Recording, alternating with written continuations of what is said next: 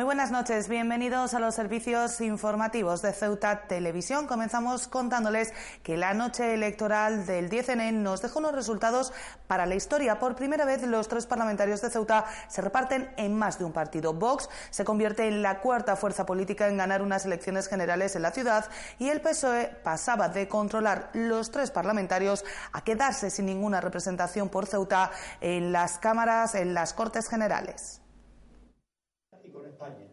11.738 votos y un 35,29 de los sufragios sirven a Vox para convertirse en el cuarto partido que logra ganar unos comicios generales en toda la historia de la democracia en Ceuta. Ello convierte además a la periodista Teresa López, responsable de comunicación hasta la fecha, en la primera mujer electa en el Congreso y la segunda tras Kisi Diramani. En sus declaraciones, la flamante diputada recordaba sus palabras en campaña en las que avisaba que nuestra ciudad sería el exponente de la subida de su partido.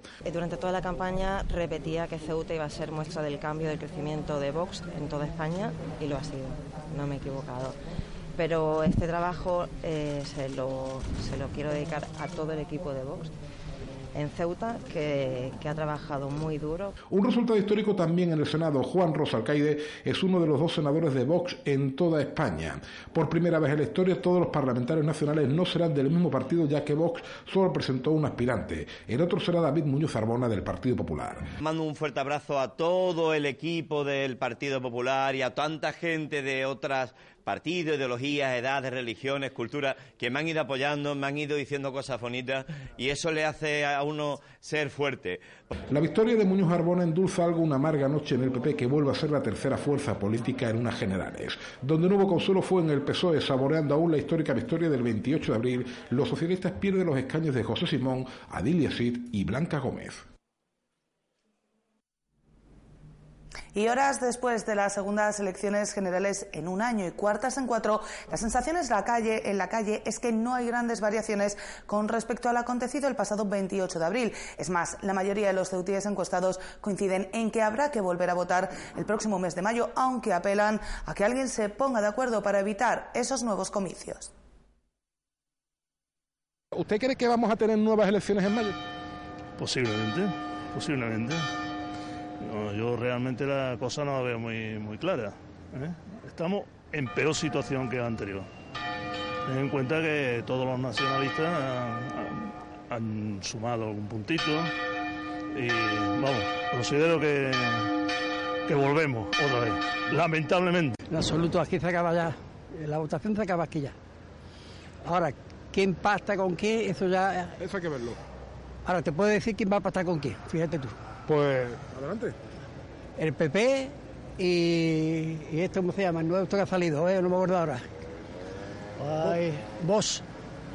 PP y vos. Que por el bien de la nación, pues que ya es el momento ya de, hacer pasto y de que se lleve en función pues un gobierno ya que empiece a funcionar España. Pues yo creo que sí, que tal como yo veo la cosa, seguramente que sí, que va a haber, porque incluso ha empeorado la situación para que haya gobierno. Antes de primavera. Hombre, en enero tiene que este hombre formar el gobierno, no lo va a formar, entonces pues 45 días. Yo creo que antes de Semana Santa. Ay, Dios mío, esperemos que no. Pero si Pedro Sánchez no hace coalición con, con ningún partido, me veo yo otra vez votando. Pues yo creo que no, ¿eh? Yo creo que ya hay otros partidos que se van a juntar con el PSOE y ya creo que va a terminar todo la crisis esta.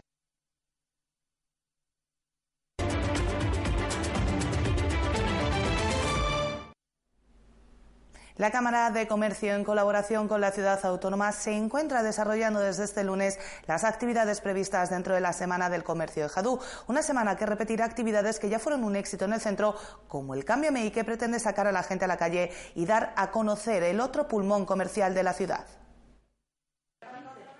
La Cámara de Comercio, en colaboración con la Ciudad Autónoma, inicia desde lunes las actividades de la Semana del Comercio de Jadú, con una serie de charlas en los centros escolares que pretenden concienciar de la importancia de consumir en la ciudad. A las mismas se sumarán durante estos días actividades en la calle, como el Cámbiame, la jornada de stock fuera o diferentes visitas guiadas. Van a haber cosas que ya se pusieron en práctica en las ediciones anteriores de la Semana del Comercio, como puede ser el Cámbiame que dos comercios de la zona eh, cogen a dos personas al azar en la calle y le dan un cambio de look. Van a haber visitas guiadas por por todo el centro de Jadú y van a haber visitas comerciales también.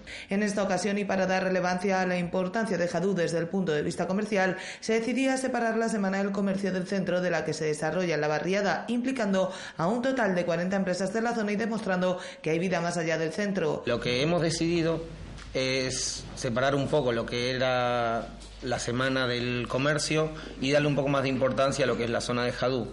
Si bien se realizó en el centro, ahora nuestra idea era potenciar y hacer que la gente conozca y se dé cuenta que ahí hay un mercado importante, que hay muchos comercios, que hay vida más allá de lo que puede ser el centro y queremos darle prioridad. Por eso lo hemos separado de la Semana del Comercio a la que estábamos antes acostumbrados. Tanto el consejero de Economía y Hacienda como el viceconsejero de Turismo han querido agradecer a la Cámara de Comercio su trabajo en pro de la dinamización comercial de la ciudad, señalando como una muy buena idea la de dar un pasito más para tratar de dinamizar una zona vital como es Jadú.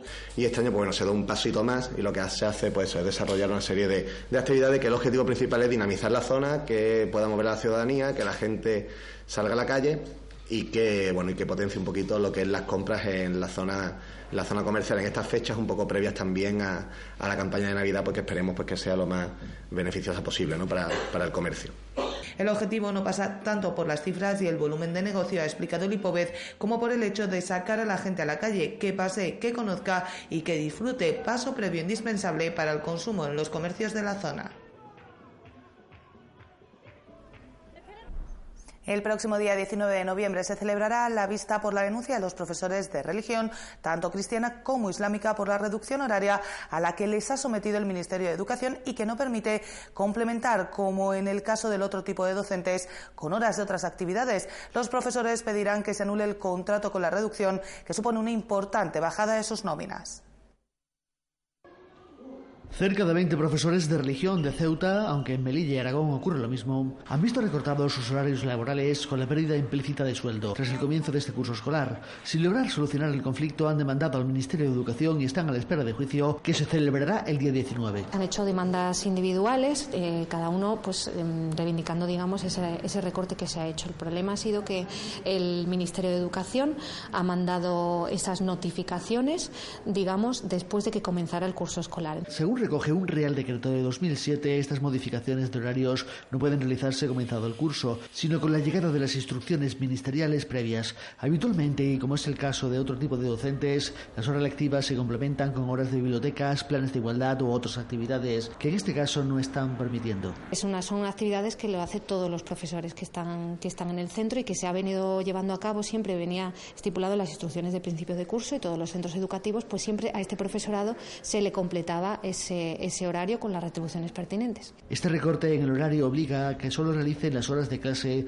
y supone una reducción de entre el 30 o 40% de su salario, por lo que piden que se anule este recorte del horario. Que se declare nulo ese tipo de contrato por, por este artículo que he comentado y de momento se mantenga el contrato anterior que estaba vigente hasta nuevas instrucciones. El sindicato considera que esta acción del Ministerio responde a un fin puramente económico para recortar gastos.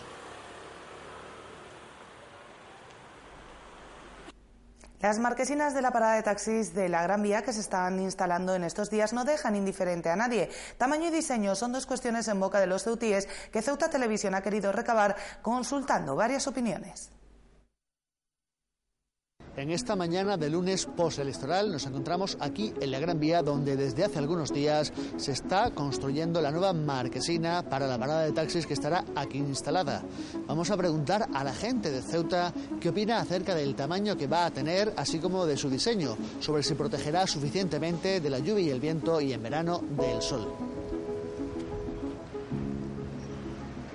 Es pequeñísima, nosotros esperábamos un poquito más grande, otra cosa, un diseño mejor.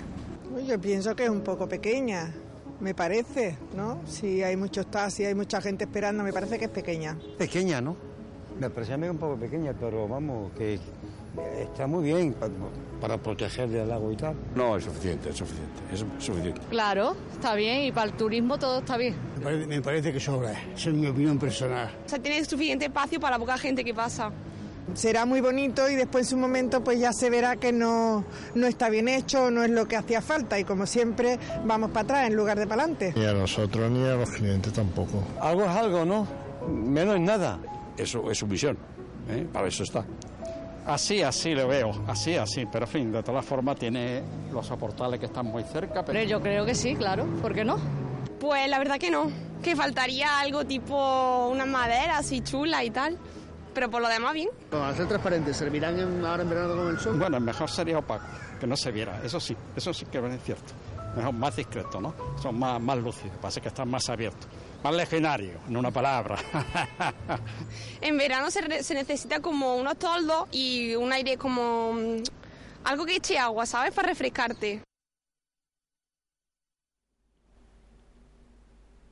Y el Banco de Alimentos ha convocado para este martes, a partir de las 8 de la tarde, una reunión con todos los voluntarios que vayan a participar en la gran recogida que tendrá lugar la próxima semana. La entidad dirigida por Pedro Mariscal precisa de 250 voluntarios para una recogida que esperan alcancen los 62.000 kilos de víveres la próxima semana.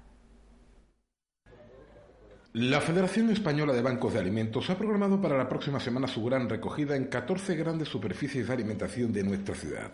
Para ello, ya están dando sus últimos preparativos. Este martes, por ejemplo, han convocado una reunión con todos los voluntarios en el Salón de Actos del Palacio Autonómico a partir de las 20 horas. De momento faltarían unos 100 para poder dar relevos, como explica su presidente de Andalucía, Ceuta y Melilla, Pedro Mariscal.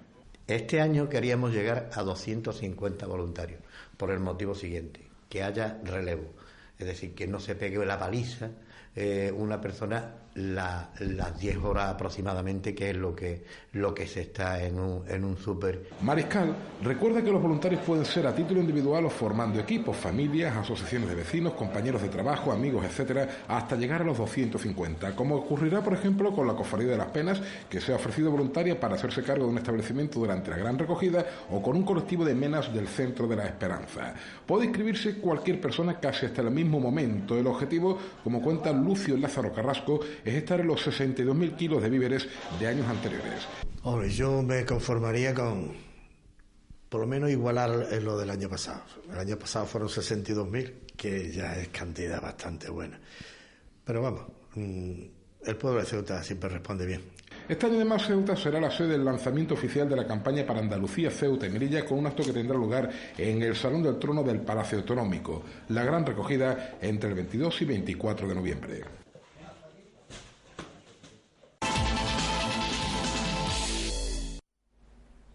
Y en el tiempo del deporte les contamos que la Sociedad Deportiva Unión África Ceutí se llevaba la Copa Autonómica de Fútbol Sala tras derrotar al Sporting Atlético en la gran final de esta novedosa competición celebrada en el Pabellón de la Libertad.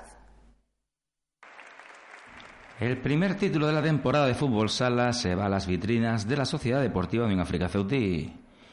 El conjunto de Quino Gallardo y Pedro García se ha proclamado este domingo campeón de la Copa Autonómica de Fútbol Sala de Tercera División tras derrotar 2 a 1 al Sporting Atlético en una final muy emocionante que se resolvió en los minutos finales.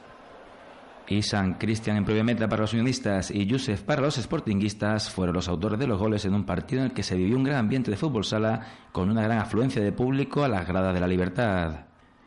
Los primeros 20 minutos equilibrados donde el Sporting Atlético llevó la iniciativa del juego ante Ceutí que sin embargo fue más efectivo de cara a portería. El único tanto de la primera mitad llegó en el minuto 4 por mediación de Isan con un remate al segundo palo. A partir de este momento el cuadro sportinguista apretó en busca de la igualada y ocasiones tuvo para ello, pero un acertado Jaime evitó el gol. Los unionistas se defendían de los ataques rivales y buscó ampliar distancias en algún contragolpe, pero sin fortuna. En la segunda parte el Sporting Atlético logró empatar la contienda. Yusef con un potente disparo del 27 subió el 1-1 al electrónico de la Libertad. La igualada siguió siendo la tónica durante todo el segundo tiempo hasta que en el 38 el Ceutí volvió a adelantarse. Un tiro de Juan Mora se estrelló en el palo y tras tocar el portero Cristian se coló en la portería para poner el definitivo 2 a 1. En los instantes finales el cuadro sportinguista lo intentó con portero jugador, pero el Ceutí defendió su renta para llevarse el título de campeón de esta primera Copa Autonómica. Tras la finalización del partido y con un gran ambiente en las gradas se procedió a la entrega de trofeos donde tanto el subcampeón, el Sporting Atlético, como campeón, la Sociedad Deportiva Unión África Ceutí, levantaron sus correspondientes trofeos en una libertad donde se vivió una gran fiesta del fútbol sala.